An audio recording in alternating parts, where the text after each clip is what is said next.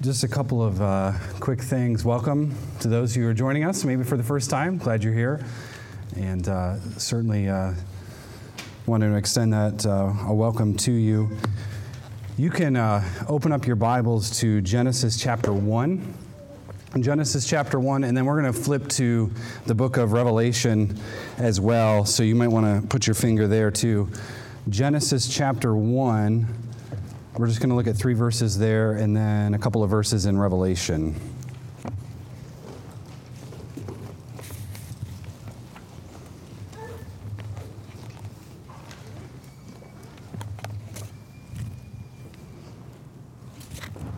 All right. Genesis chapter 1, verses 26 through 28. These are the words of God. Then God said, Let us make man in our image, according to our likeness, and let them rule over the fish of the sea, and over the birds of the sky, and over the cattle, and over all the earth, and over every creeping thing that creeps on the earth. God created man in his own image. In the image of God, he created him. Male and female, he created them. God blessed them, and God said to them, Be fruitful and multiply, and fill the earth, and subdue it, and rule over the fish of the sea, and over the birds of the sky, and over every living thing that moves on the earth. And now from Revelation chapter 7.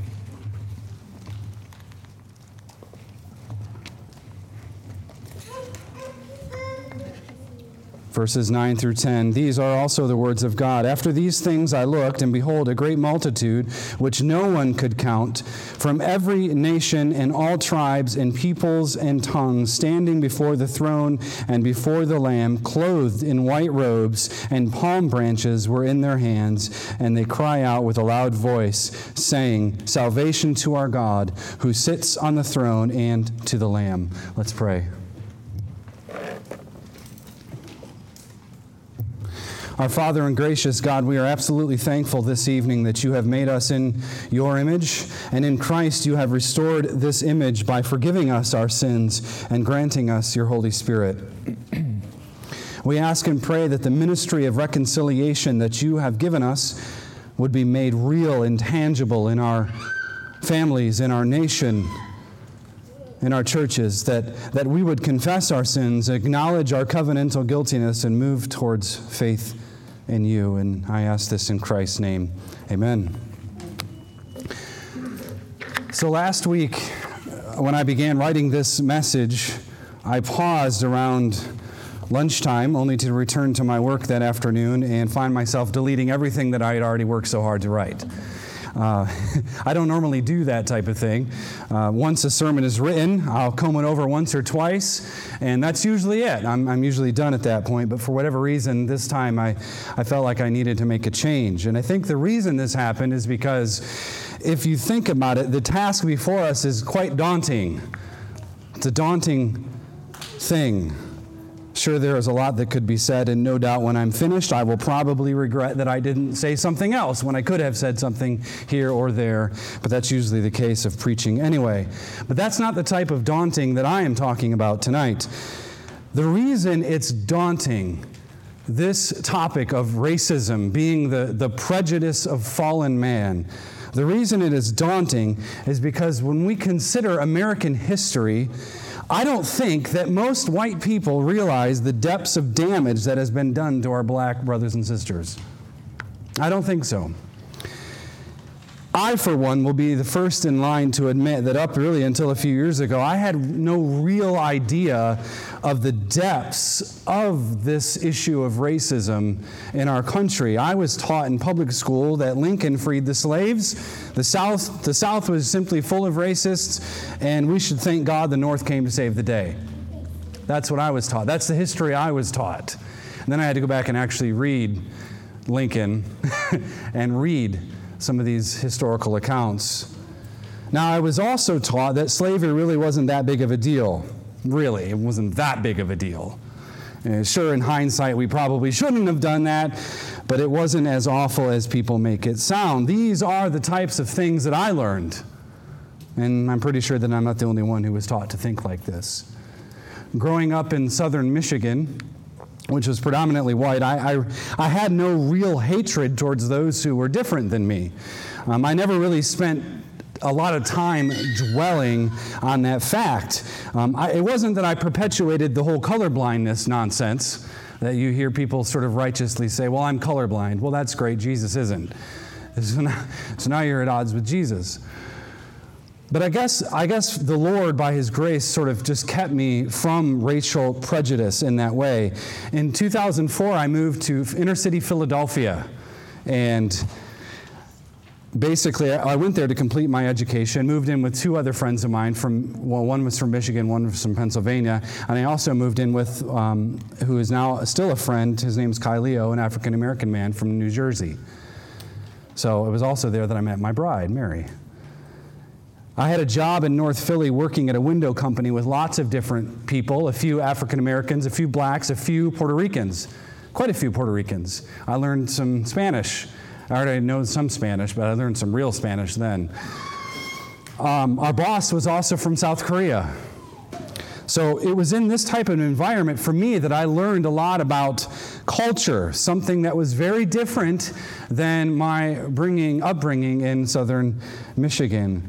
Perhaps the highlight of my experience in seminary was a friendship that I developed with a black pastor from New Jersey who I still keep in touch with today. Um, in fact, I'm, i remember one time for us, and this was my seminary experience. I went uh, part of an, uh, an, assignment I was graded on. I had to visit another church, a, a different culture that I was used to. So I went to an all black church. I was the only white guy there and everybody's dancing, and I'm sort of just clapping. It's outside my element. Uh, but I loved it. I, I loved the experience, and I still remember it to this day. So, this, this class was basically just immersing ourselves in a different culture to sort of really reach out, to, to reach out your hand as brothers and sisters in Christ and, and learn something different. It was absolutely a joy. Now, by God's grace, I learned a lot from those experiences, and I'm only sharing them really for three reasons. One, I know that my story is unique, and only I can tell that. That's my story. Two, not everyone has had that sort of experience. And three, really the reason for sharing that is to give testimony on how we might fight against the sin of racism in our day. Now, racism is the, is the prejudice of fallen man. It's the hatred and the poor treatment of those who are different than you. In context, in context, in our context, it isn't simply a disdain for, for someone of a different ethnic background. It's done by those in the majority towards those in the minority. Racism inherently believes in ethnic superiority. That's what it is. By its very definition, the racist believes himself to be genetically superior to those in the minority. Now, this type of thinking is, is pagan in origin. It's rooted in materialistic determinism, which we'll come back to, and it goes against Scripture. It goes against the Word of God. Now, in our culture today, predominantly, or particularly rather, here in America, we have varying degrees of understanding as it pertains to racism. We have um, whites who acknowledge that racism is a thing. Um, they have repented for any racist views that they may have had or of other minorities and other people. And they are, they're genuinely trying, I would say, to move forward. That's one group. We have another group, though, um, talking specifically about whites and majority, who refuse to acknowledge that racism is a thing. They refuse to, to acknowledge it. They refuse to see why they should, quote, cater to minorities, unquote. They refuse to acknowledge that something like white privilege is a thing. When you're in the majority, you have a privilege, you have a responsibility. They re- reject those types of thinking. And of course, they don't want anything to do with reconciliation because they don't think there needs to be reconciliation. After all, that's in the past, right? Now, in large part, many that I know are in the first camp. I don't really know anybody in the latter camp, but there is also another category to consider whites who just don't know. They aren't hostile, they're just sort of stuck. Maybe ambivalent about the whole thing. They know there are problems in our nation, they know there are problems in our communities, but they really aren't quite sure what to do about them. They want to listen, they want to hear people out. They're desperately trying to understand how to live in this new melting pot we find ourselves in, culturally speaking, but they're not sure where to go from there. Now, I'm going to do my best to try to address all three with the hope of ensuring that we are true to our calling. We are called to be ministers of reconciliation. That's our task. It's always our task. Ministers of reconciliation, not just reconciling, uh, giving people the reconciliation in the big sense of being reconciled to God. That's part of it. That's our task, Paul tells us but also reconciliation in our relationships, to truly bring together those things that were fractured by Genesis chapter 3. Now, in preparation for this message, I read two books that were recommended to me. We talked about them a little bit earlier. The first was by Dr. Eric Mason called Woke Church, and that whole idea is uh, triggering to many people.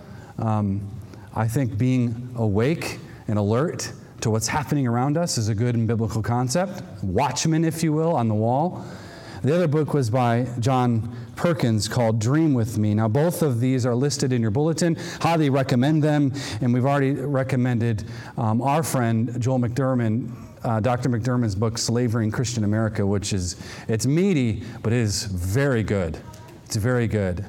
Um, so make sure you, you, you check those books out. Now, as a Christian, and especially someone who is fine with the label Christian Reconstructionist, I know that without a doubt, that systemic racism is something that does exist. It does exist. We have systems in place right now in America that oppress minorities, and these socialistic systems do nothing but perpetuate injustice. And so it does exist. In fact, not only does it, does it exist, I'm convinced that the Bible, through the means of God's law, can actually address the problem. So, as redeemed Christians who take Christ seriously, take the gospel seriously, take the kingdom seriously, and take God's law seriously, we very much believe in the pursuit of justice as being integral to what it means to be a Christian. See, God's law at every turn demands justice for the weak, for the oppressed, for the downtrodden. God's law at every turn demands justice for those who can't defend themselves, for those who are truly in the minority, for those like widows and orphans, for those who don't have what the others have. But listen, justice can't be had simply on socio-political concerns or socio-economic considerations. This is why social justice is such a hot topic right now. That's a term that belongs to Christians, by the way. It belongs to Christians. So we don't just say, well, no, that's a dirty word that Marxists use. Well, they may mean it in that fashion, but the dictionary is ours right? Because God gives meaning, God gives words that mean things. So we can have that term, that's fine. But that's why social justice is seen as being a form of socialism. See, justice must always, always be in terms of God's law, for that's the only true and abiding standard. See, for example, asking the government to pay more money into welfare really isn't justice it's not justice. Now, you might say, well, we're doing something great for people, right? We're helping them. No, you're not. Welfare, according to Scripture, belongs to the individual, it belongs to families as we welcome the stranger, it belongs to the church, not the state. Now, the Bible addresses racism in several places, and I basically wanted to sort of bookend these. That's why I chose Genesis and Revelation to guide our time. So I'm going to sort of just pull out a few things and then we'll go from there. Uh, Genesis 1. I want to read that again. Genesis 1:26.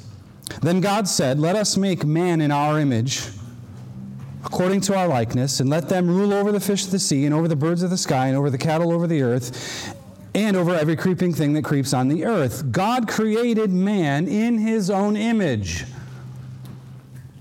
In the image of God, he created him, male and female. the Bible says. He created them. God blessed them, and God said to them, Be fruitful and multiply, and fill the earth and subdue it, and rule over the fish of the sea, and over the birds of the sky, and over every living thing that moves on the earth. And again, I will remind you of Revelation chapter 7, verse 9. After these things I looked, this is John writing, and behold, a great multitude which no one could count from every nation and all tribes and peoples and tongues, standing before the throne and before the Lamb, clothed in white robes, and palm branches were in their hands, and they cry out with a loud voice, saying, Salvation to our God who sits on the throne and to the Lamb. I chose those texts on purpose from start to finish, from beginning to end. The Bible has a vision for humanity. The Bible has a vision for humanity, a plan for man who's created in his image, the Imago Dei, right? But not just a plan for man, a plan for man in history. All of mankind is made in the image of God. Now, you should know this. This is milk. That's basic Christianity, right? From the very start, we know man and men and women were created in the image of God. There's no caveats there. You know, if you're from Michigan, you're more sanctified. Being from Michigan, I know that's not true. There's no categories, there's no caveats, there's no footnotes that say, well, God created man in his image except for some of these other peoples that aren't as made in the image of God. There's, there's nothing like that. You see, men and women from all tribes, tongues, and nations are equally created in the image of God, which means that they are both glory bearers and glory reflectors. They're glory bearers and glory reflectors. You see, man is called to reflect the very nature and characteristics of God, though obviously in a limited way. None of us are um, too concerned about the fact that we're not omnipotent, right, and omniscient. None of you are going home tonight thinking, man, tomorrow morning the first thing I'm going to do is try to be more omniscient. So we are limited. We know that. But we're called to reflect God, though in a limited way, and in so doing, we are called to bring the world into, subjection to Christ Jesus. See, when God created Adam and Eve, and thus the nations, the calling of the dominion mandate, the, the dominion covenant, was given. Black, white, Hispanic, Asian, the calling is the same for all of us. Subdue the earth be fruitful. We're made in His image. We have a task before us the task of the kingdom of God. You see, dignity, value, and purpose are all imprinted on all men because all bear the image of God. See, now we know that after the fall, after Genesis 3, this image became tainted. The image was fractured. It wasn't um, like it was originally. The image was broken, and, and we became legally and ethically disenfranchised from God. We became dead in our sins and our rebellion, for we had transgressed the law of God. We had uh, decided for our own glory instead of for the glory of God, and because of it, we were cursed. However, what needs to be said, I think, here is that this curse is an ethical judicial curse. It's an ethical, judicial curse. The curse wasn't that some of us had to be white and some of us had to be black and others had to be Latinos. That's not the curse. The curse is the fact that we broke the law of God. Now we are guilty of violating the covenant, and that all tribes and tongues and nations are now in need of repentance and faith in Christ Jesus. So the, the so called curse of Ham is just as as stupid as the black Hebrew Israelite nonsense that you see going on out there. It's just different spectrums of the heresy scale, we'll call it. See, both are trying to solve a problem from the wrong presupposition. See, for the Christian who understands his Bible, who knows Jesus Christ, who's following Jesus Christ, who knows his Bible, we know the problem is sin and the solution is the cross of Christ. We know that. And so, this is why we as Christians, will confessionally reject materialistic determinism, right? The thinking that genetics somehow plays a role in history and how genetics works itself out. See, the problem isn't skin color or ethnicity, the problem is sin. The solution is the gospel, which means that in Christ, all of that is resolved. It is resolved. See, in Christ, the man who used to hate blacks can now be forgiven. In Christ, the black man who was oppressed but retaliated unjustly, he can be forgiven in Christ. It, it's across the board, it's all the way down.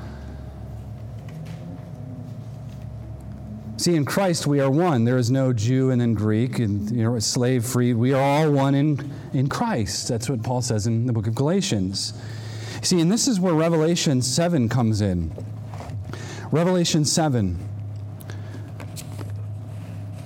There's this great goal of history, right? The great goal of history is the unity of all men in Christ before the throne. That's the goal, right? That's where everything's heading.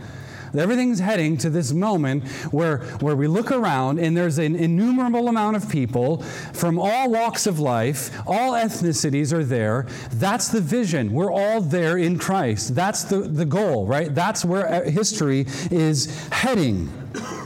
So there's no black white separation like what used to happen in the Jim Crow era.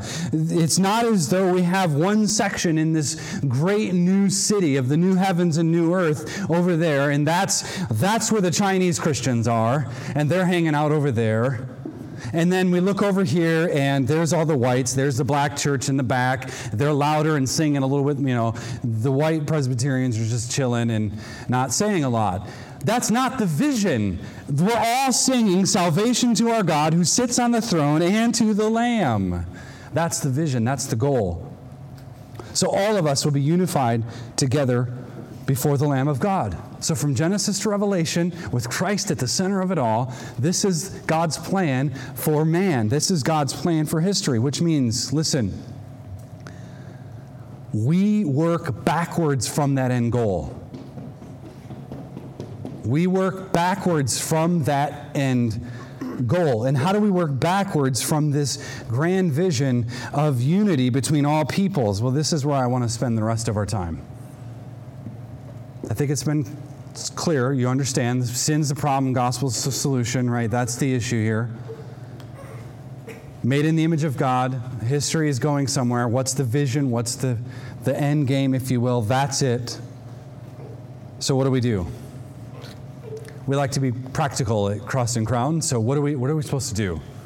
Okay, I get the vision, I get the picture. Yes, I know the gospel. I see that that's okay. Now what? Well, let's go here. In his book, Woke Church, I, I want to point out something from Dr. Mason. He spends a whole chapter discussing lament. When's the last time you've read anything from Lamentations? It's a biblical concept, right? Lament, to lament, lamentation, lamenting should be practiced by all Christians, but this doesn't mean that we just vent and complain. Right? The, the, you've ever had somebody say to you, Well, I, I, um, I just need to vent. Well, tell them what Proverbs says that the fool gives vent to his spirit.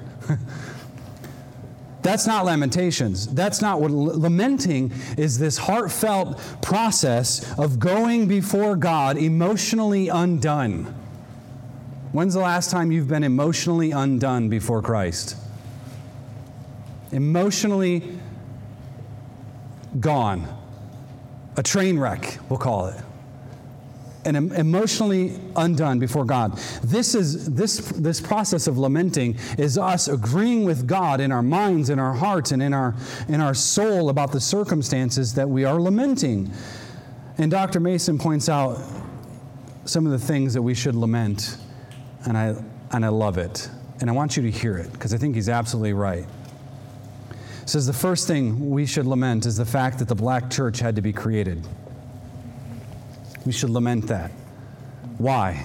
Why should we lament that now in 2018? Well, the only reason there's a black church is because the white church wanted nothing to do with them. When they would show up for service and they would get ousted, sit, uh, sit up in the back, we don't need you here. That's how the AME church was created in Philadelphia. We should lament that.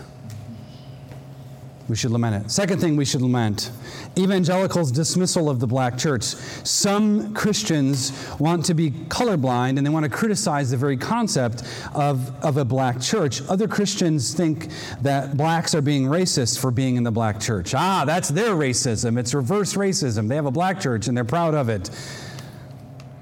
What they don't realize is that in America, and almost brought to tears reading this, both of these books are emotional, by the way. I'll come back to that topic in a minute.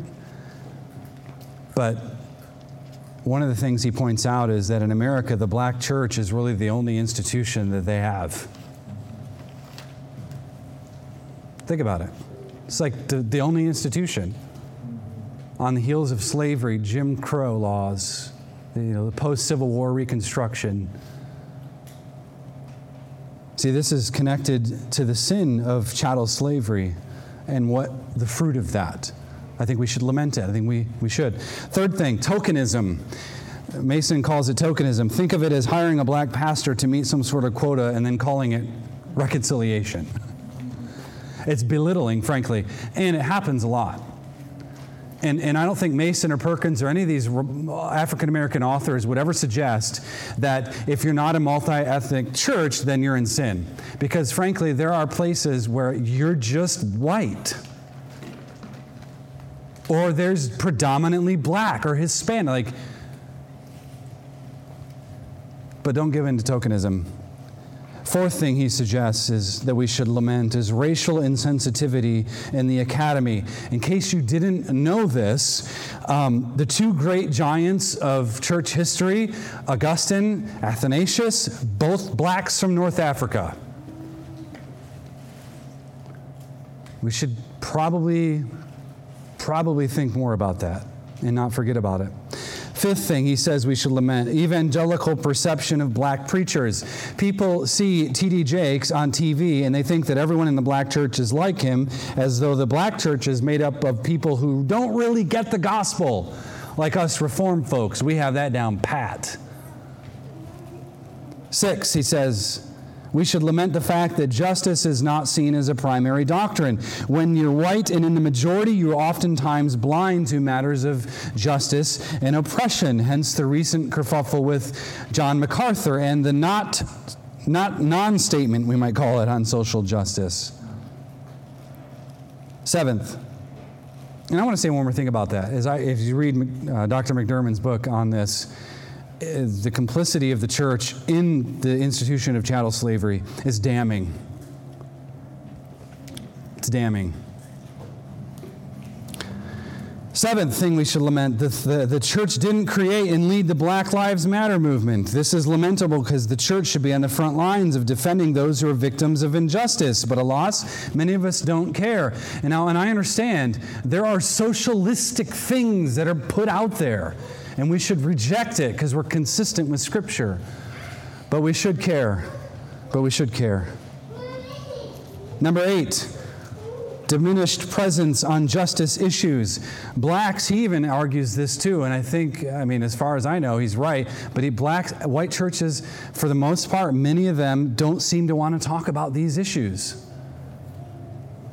Ninth, we should lament the fact that We've not effectively equipped the church to know how to deal and engage with black ideologies.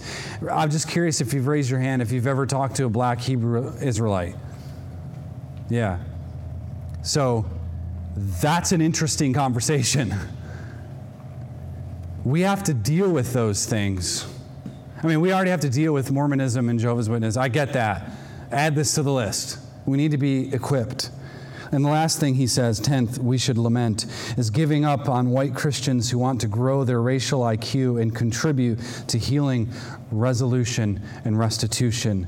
You see, for many, for many black Christians, it can be exhausting trying to get the ear and attention of white Christians to see what they see, to hear what they hear, to experience what they experience. And Dr. Mason encourages, and he doesn't want black Christians to just sort of give up on this issue. Don't, don't give up on the process of reconciliation, for, especially when people are genuinely trying to understand. Now, I think these laments are absolutely worthy of our consideration, especially as we lean in toward this grand vision of Revelation 7. But one of the, one of the responses we can't have, listen carefully, we cannot respond with this. So I'm supposed to just feel guilty about slavery that I didn't participate in? This sort of retort is common and it comes from immature people who aren't willing to be humble and listen. If that's your only response, oh, I'm supposed to just feel guilty, we're not thinking biblically here. Listen to this quote from Dr. Perkins.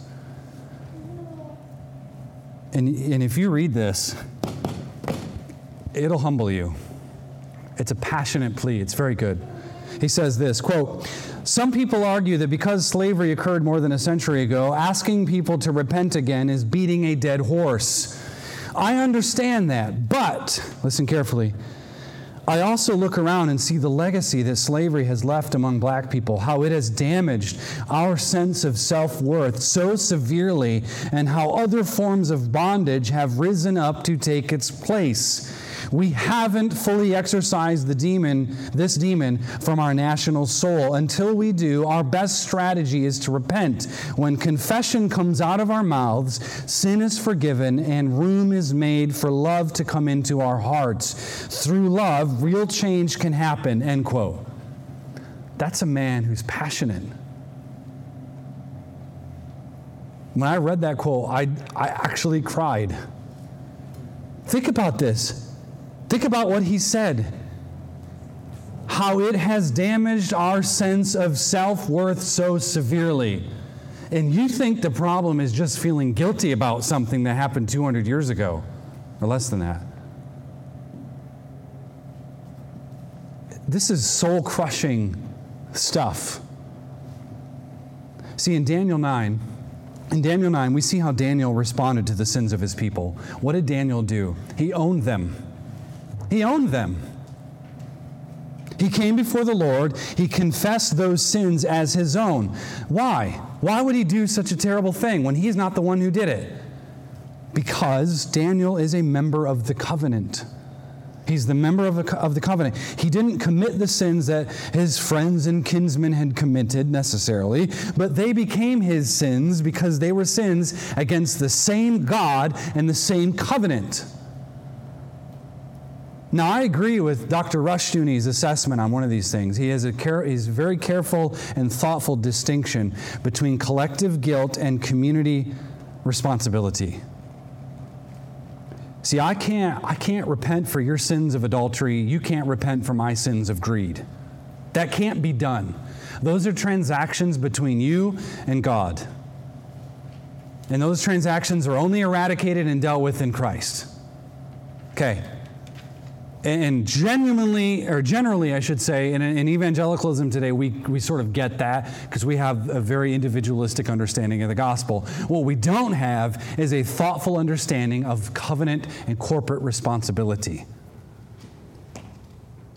So we can't repent for each other's sins, but together before the Lord, we can acknowledge the guilt of our sin. We can bear the responsibility and try to deal with it. Now, as a white person in 2018, sure, I can go ahead and simply try and ignore the, the history of the sin of the American chattel slavery system, right? I can just try and I can just bury it in the past. The problem is, right, because for me, I didn't, I wasn't the victim in that. And I don't know enough about my ancestry to know if, you know, five generations ago that I had um, a grandfather who owned slaves. I don't know that. I just don't know. This whole thing is like unscrambling an egg. So I can, I can try to do that. But the problem is, however, God doesn't forget history, nor does he fail to enact justice according to his sovereign will. So this means that we need to be we need to be vigilant in our acknowledgement of the sin and just as vigilant in seeing to it that it's dealt with. Whether that's a sin of today, where we need the magistrate to enact justice according to God's word, or whether it's seeking reconciliation for the sins of our past.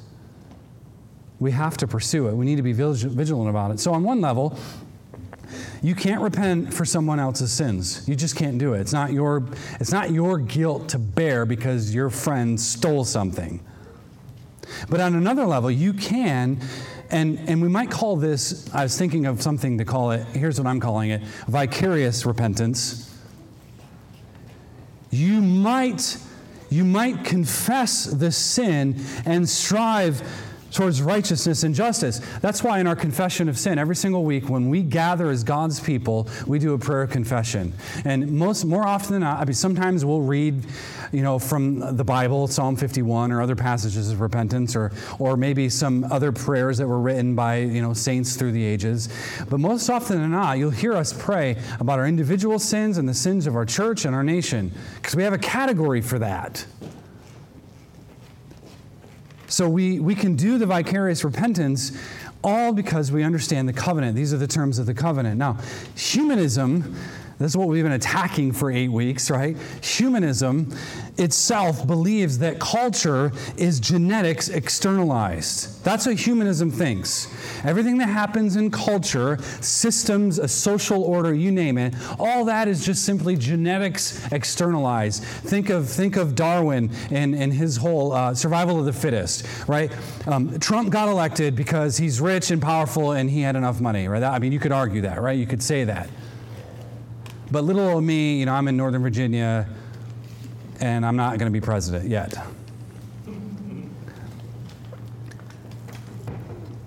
But that's what we think. We think, humanists think in terms of genetics and everything is the way it is because of the gene pool. That's humanism. That's the lie of the serpent. See, providence by matter, we might call it, believes that genetic makeup, skin color, all those things determine the outcome of social standing. Some racists have said, and they continue to say, that a black person isn't fit for our culture because their position as a slave is what their genes produce. You had people say this, they still say it. The black man is just always going to be a slave, he's always going to be a victim because that's his genes. This is this is sin. as wickedness. But that's what humanism teaches. This is a lamentable sin worthy of our stern correction, but people do think this sort of thing. They think that, that whites are the superior race and that everybody must bow to this form of imperialism. Kinists, modern day kinism, believes that it's a sin to marry across the color line. This too is on the heresy scale. But the problem is very simple. See, providence, providence comes from the hand of God, not materialism. Do you, do you understand? Providence, how things are worked out in history, comes from God, not your gene pool, not your genetic makeup, not survival of the fittest, sort of dog eat dog world, right? That's not the gospel. See, Christianity stands in sharp opposition to this thinking, which is connected to some of Marx's, Marx's ideas. We're different. Christians are different because religion, excuse me, culture is religion externalized. Culture happens because what you believe takes place in the real world. Your confession, your faith, your religious convictions work themselves out in how you view the world and what you do in the world. So we're different. So it's not dialectical materialism. It's not this, this uh, you know, this weird concoction of, well, we're just man, we evolved, so we have to deal with it. See, this is a matter of our confession as believers in Christ. All humans are made in the image of God, and because of that, each man and woman possesses inherent dignity that's bestowed on them by God. So that's our confession. That's the truth of God's word. And those who would say that one race is more superior than another will face the sovereign God and be judged accordingly. See, when we understand these dynamics properly, we can begin to see things the way that God sees them.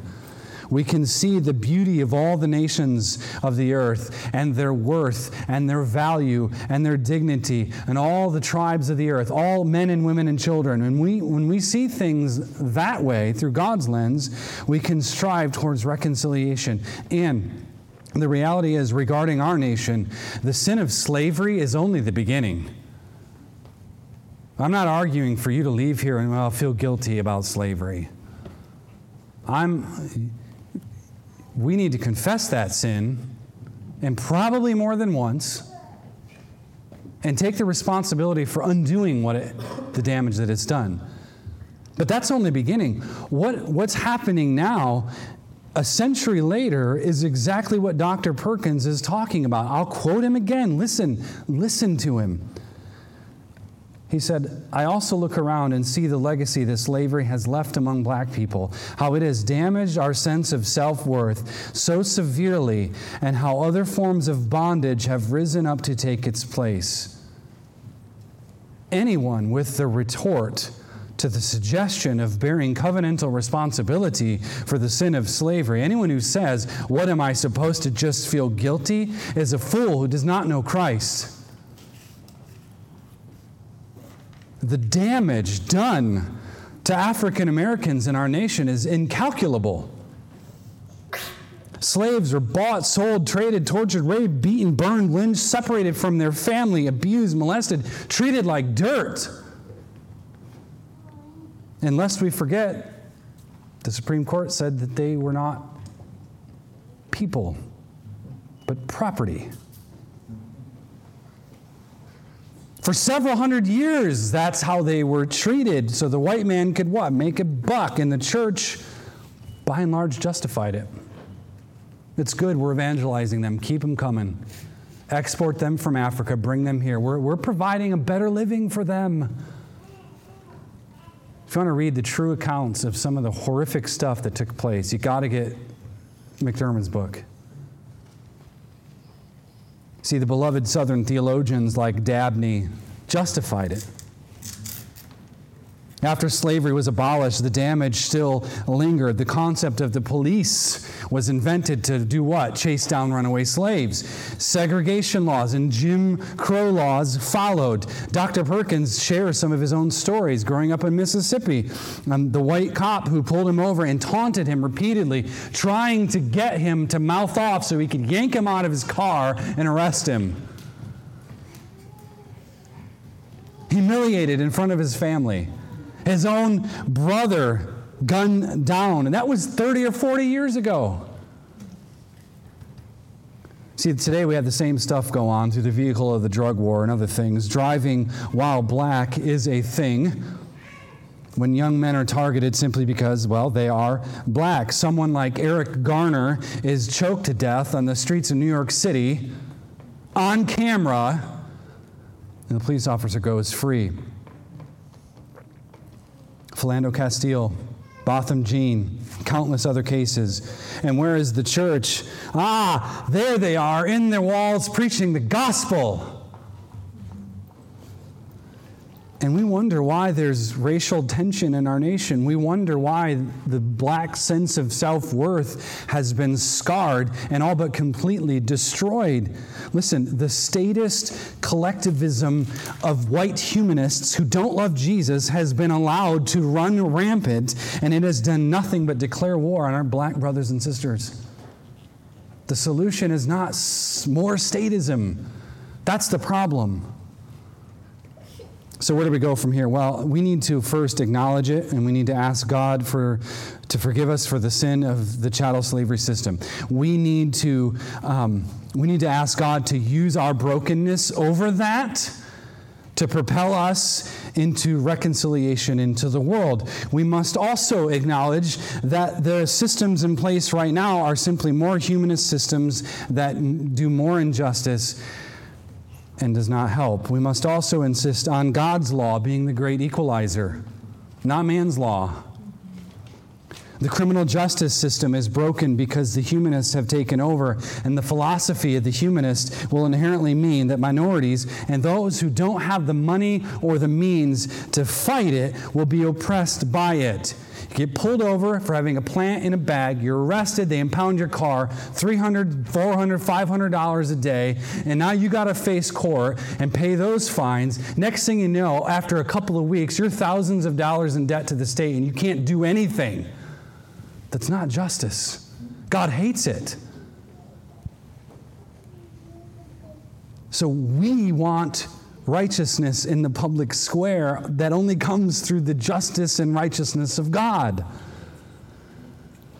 And we also need to forge relationships with minorities, not for tokenism, not for tokenism, not for the purpose of soothing our guilty conscience but because the vision of Revelation 7 is our end game, why not do it now? Working with black churches, Chinese churches, you name it, will be a great step. And while more could be said, here's what I'm suggesting tonight. One thing we have to do is listen.